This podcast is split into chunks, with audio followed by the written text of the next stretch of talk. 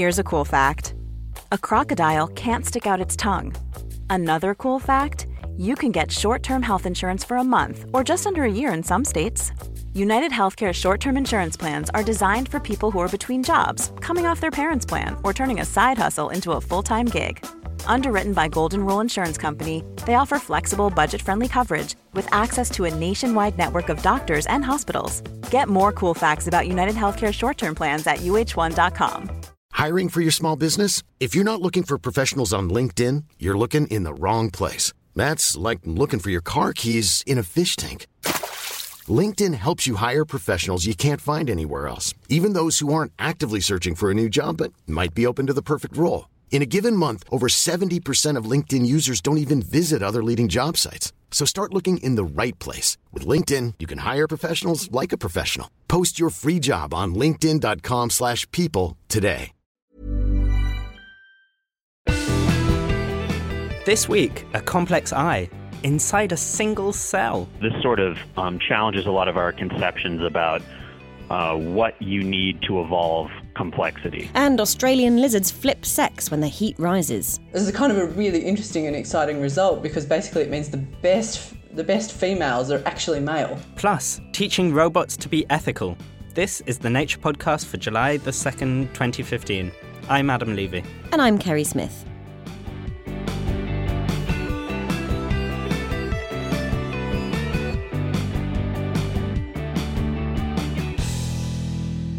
Our eyes are made up of several specialised parts, including a cornea, a retina, a lens, which all come together to make a complicated structure. You might think you'd need millions of cells to achieve such complexity, but in one group of plankton called dinoflagellates, there are some species with complex eyes in a single cell. These minuscule structures are called ocelloids, but what they're made of has until now been a bit of a mystery.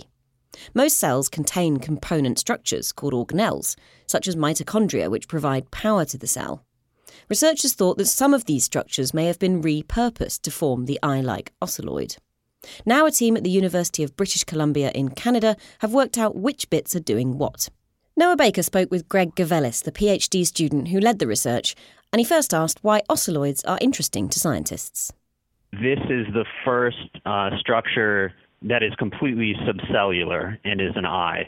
There are things called eye spots, which are essentially just a little freckle of pigment, but it was thought that you actually needed a multicellular organization in order to evolve a structure like that.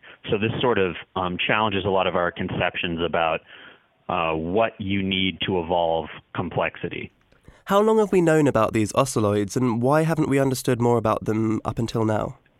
So the ocelloid was discovered in 1884 by a young researcher, and his name was Oscar Hertwig, and he saw swimming among these single cells a single cell with an eye, and that turned out to be the first Warnoid dinoflagellate.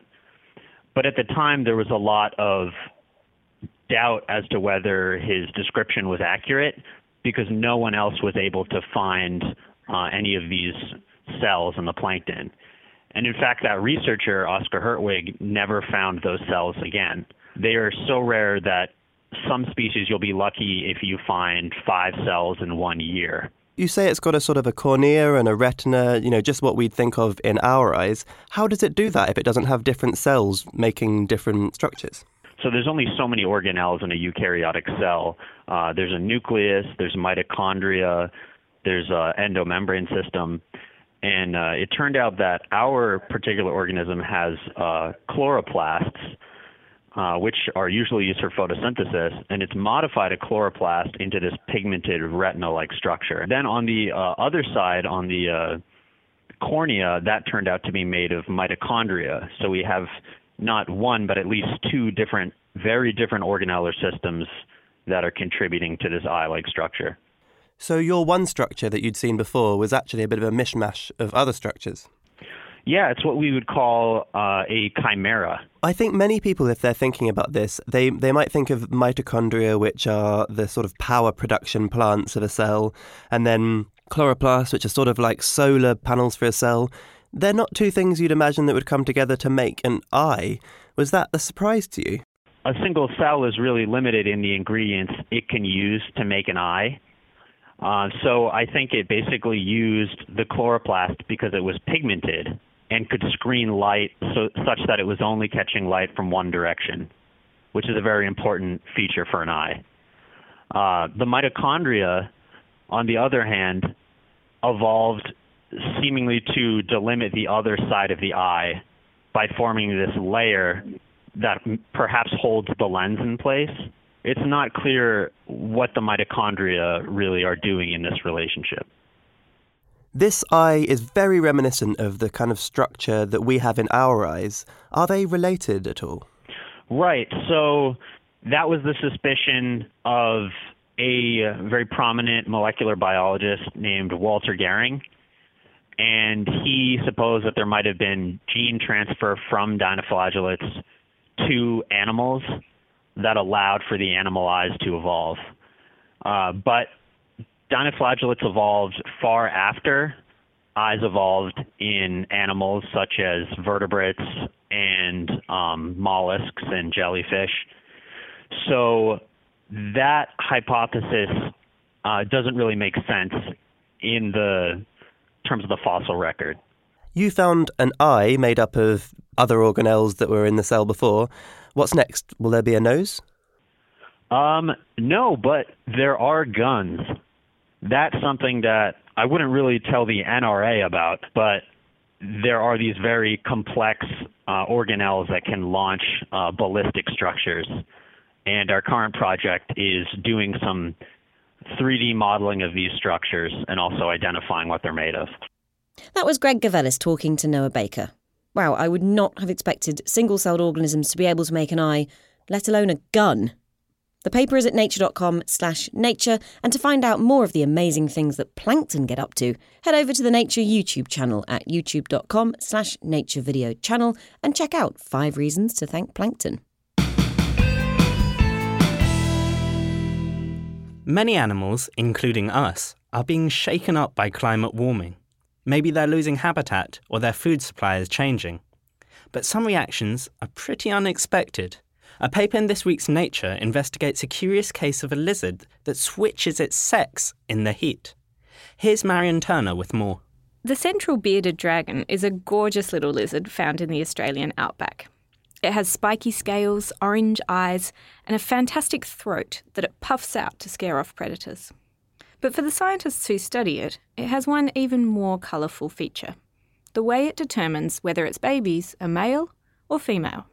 Most species have sex chromosomes. Others let temperature dictate the sex of offspring. But the bearded dragon does both. I spoke with Claire Hollerley from the University of Canberra, who's been studying these lizards in the wild.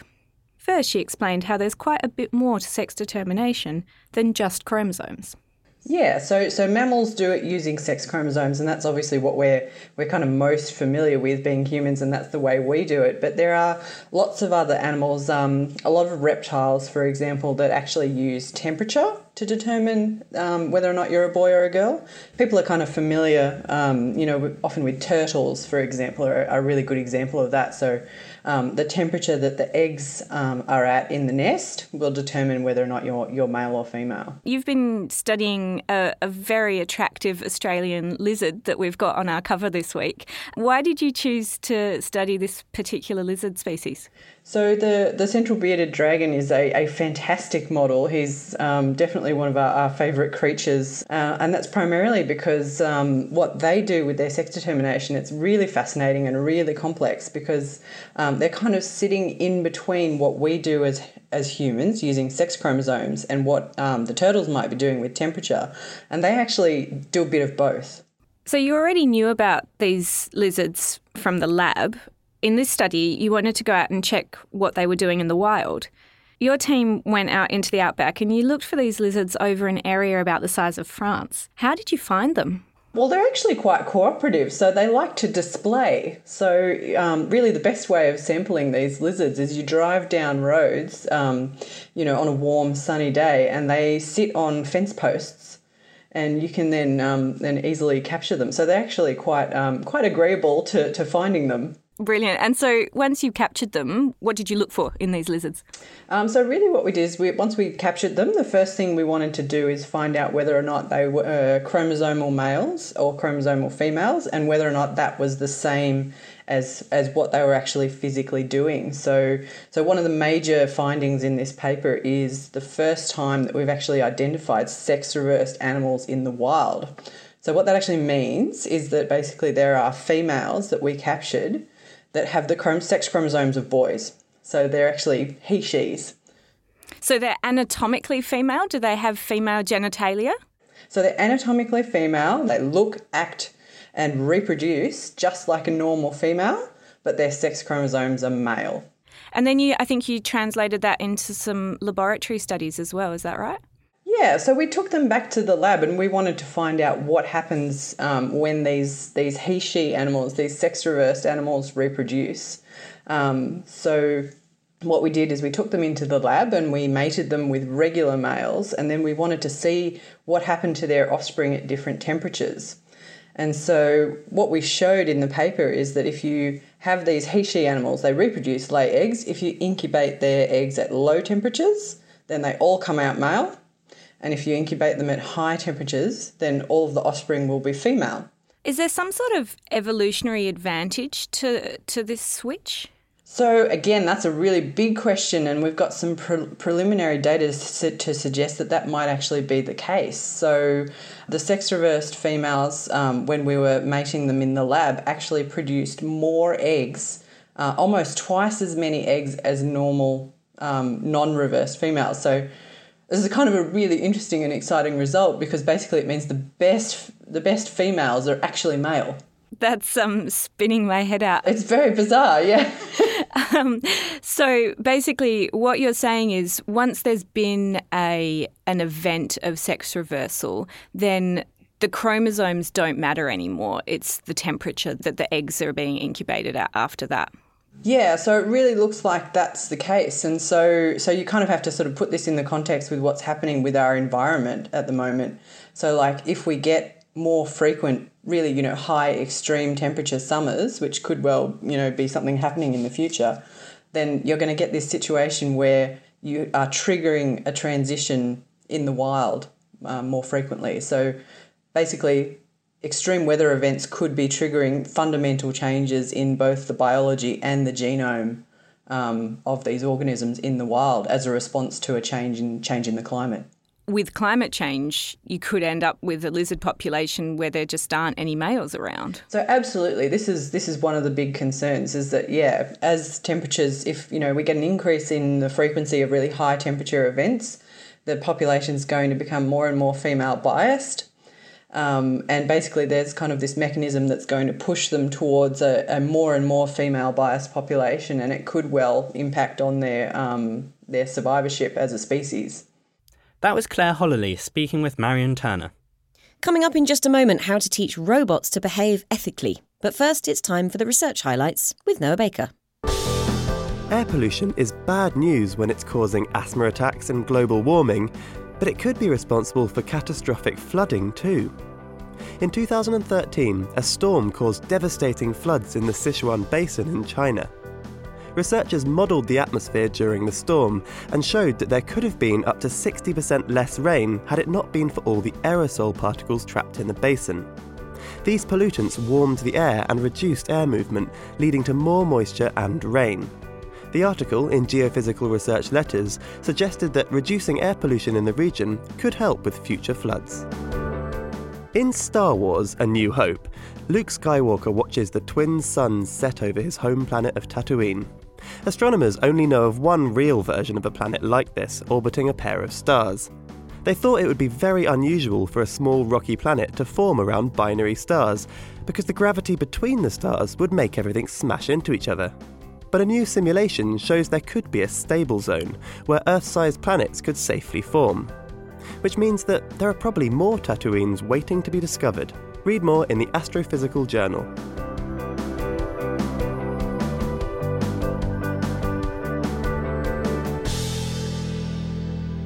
And if your preference is for our own solar system, I bet you're excited about the New Horizons mission, which arrives at its destination, Pluto, very soon. Check out our video about Pluto's lasting appeal on the Nature YouTube channel, youtube.com/Nature Video Channel. Now, robots are great for well-defined tasks, like putting car bits together on a production line. But what if, in doing these tasks, they butt up against squishier problems? There's a feature this week about the need to teach robots about morality, and Jeff Marsh has been wrestling with that dilemma.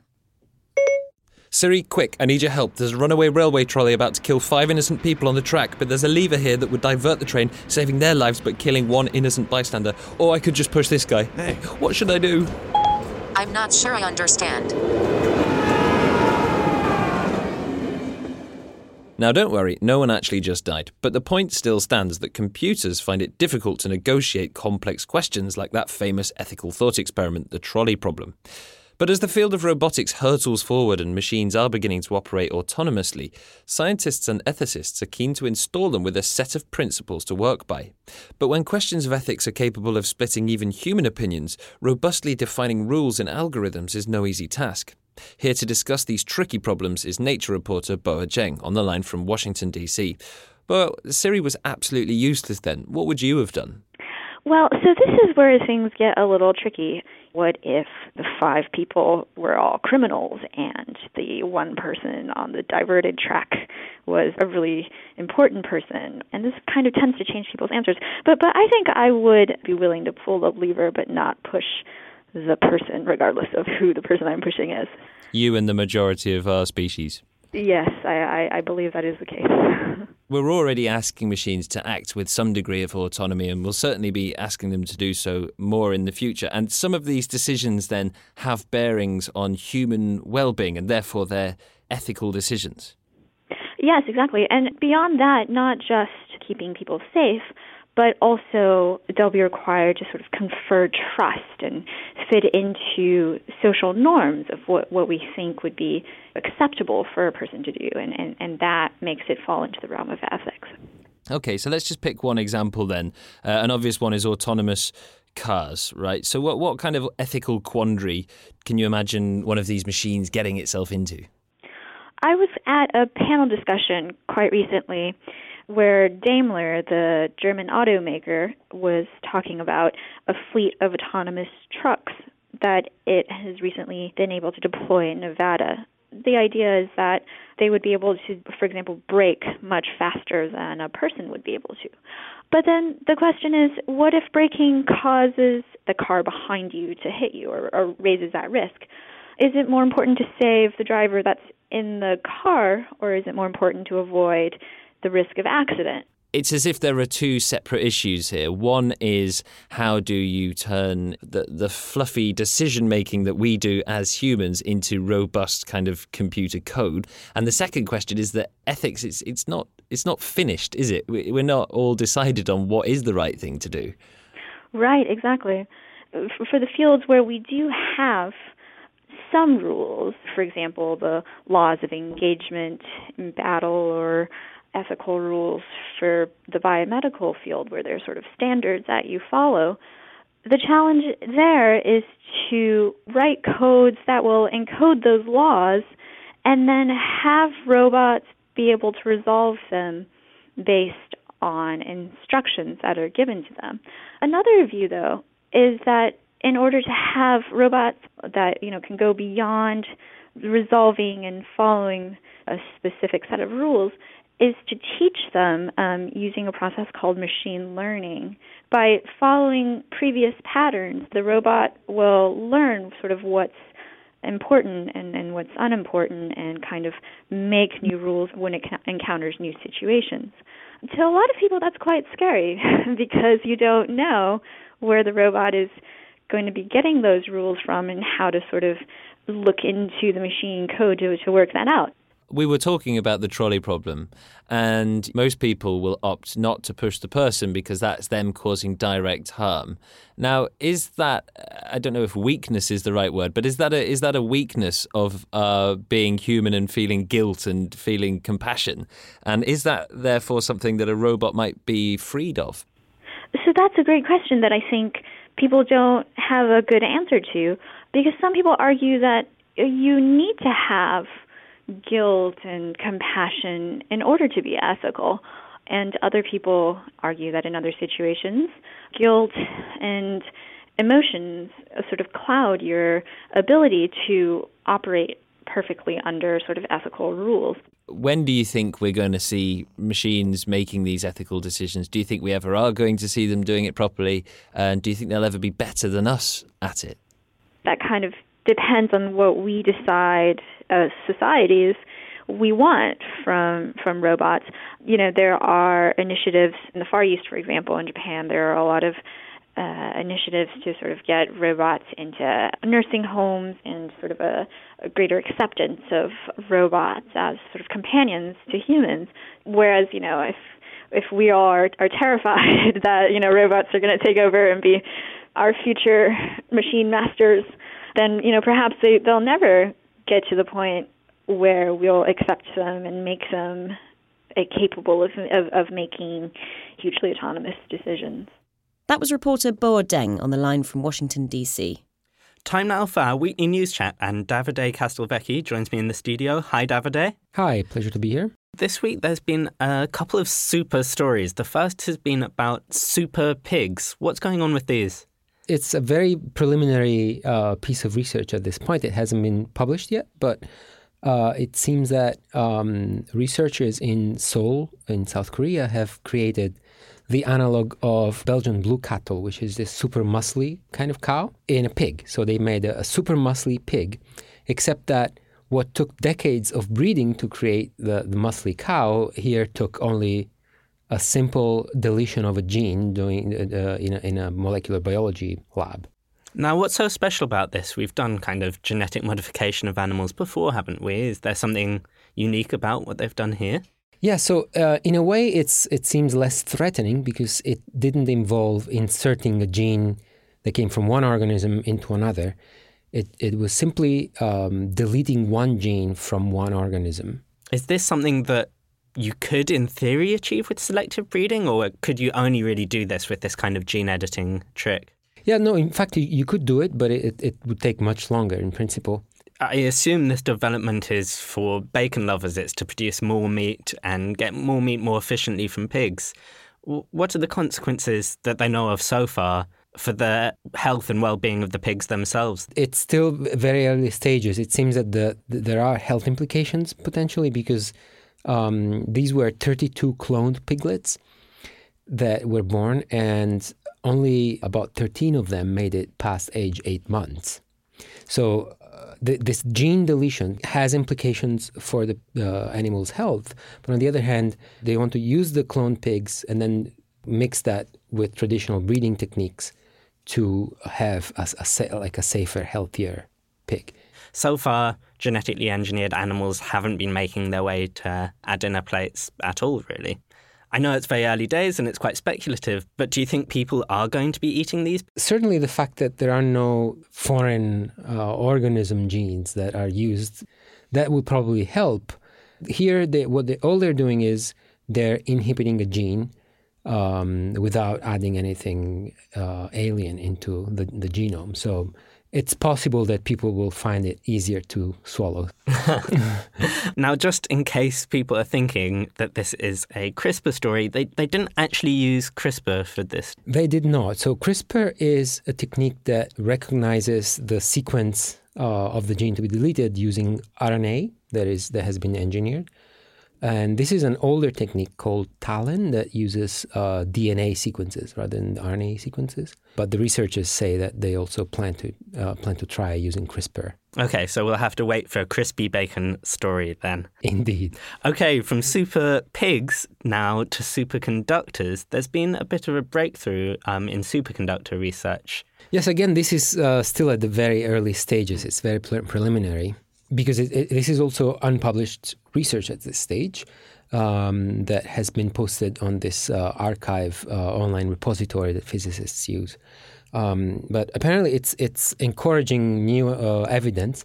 For the first time last December, a group at the University of Mainz in Germany reported that the smelly rotten egg gas, hydrogen sulfide, apparently when you cool it down and you compress it to something like 1 million atmospheres of pressure, the gas becomes a superconductor. That means it conducts electricity without wasting any energy. And that paper from December is still unpublished. At the time, experts said, well, you've shown that there's this drop in electrical resistance, but the real smoking gun of superconductivity is to show that a material cannot host any magnetic field. So in other words, when the material is superconducting, inside there should be no magnetic field at all. And in this new experiment, which we reported the other day, they have evidence that when the temperature goes below 203 kelvins, the material basically kicks out a magnetic field. And 203 kelvins is a record. So if this holds up, if this is indeed true superconductivity, it would be the highest temperature superconductor ever found. So 203 Kelvin is about minus 70 degrees Celsius. That still seems pretty cold. What was the coldest record before this was investigated? So the coldest record was done with cuprates, which are some kind of exotic ceramic material. And that was at 164 Kelvin. So we're talking about 40 degrees warmer than before. It's still not room temperature. It's still not even above the freezing temperature of water. But the hope is that the same phenomena that we see here could also be at play in materials that would superconduct at room temperature, which could have revolutionary implications for technology. In this research, the temperature is very warm, but the pressures are very high. Is there any hope that related materials could superconduct closer to atmospheric pressure? Yes. Well, the hope is to be applicable for technology. There would have to be a way to find this phenomenon to apply to normal temperatures and pressures. Both these really exciting things which look like they could be taking a big step, but it still feels that there are quite a few big obstacles for both of them to get over. And that's the nature of research. Whenever there is a big claim or supposedly big breakthrough, there's always a long path towards turning it into actual products that we can use. Davide, thanks a lot for joining us. More, as always, at nature.com/news. That's all for this week. Before we go, did you realise that this week there was a leap second? That's right, one extra second to keep atomic clocks in line with the Earth's rotation, which is gradually slowing.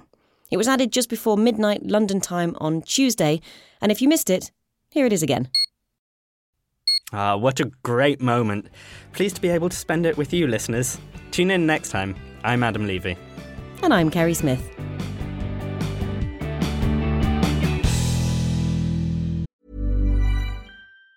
Even on a budget, quality is non-negotiable. That's why Quince is the place to score high-end essentials at 50 to 80% less than similar brands. Get your hands on buttery soft cashmere sweaters from just $60, Italian leather jackets, and so much more.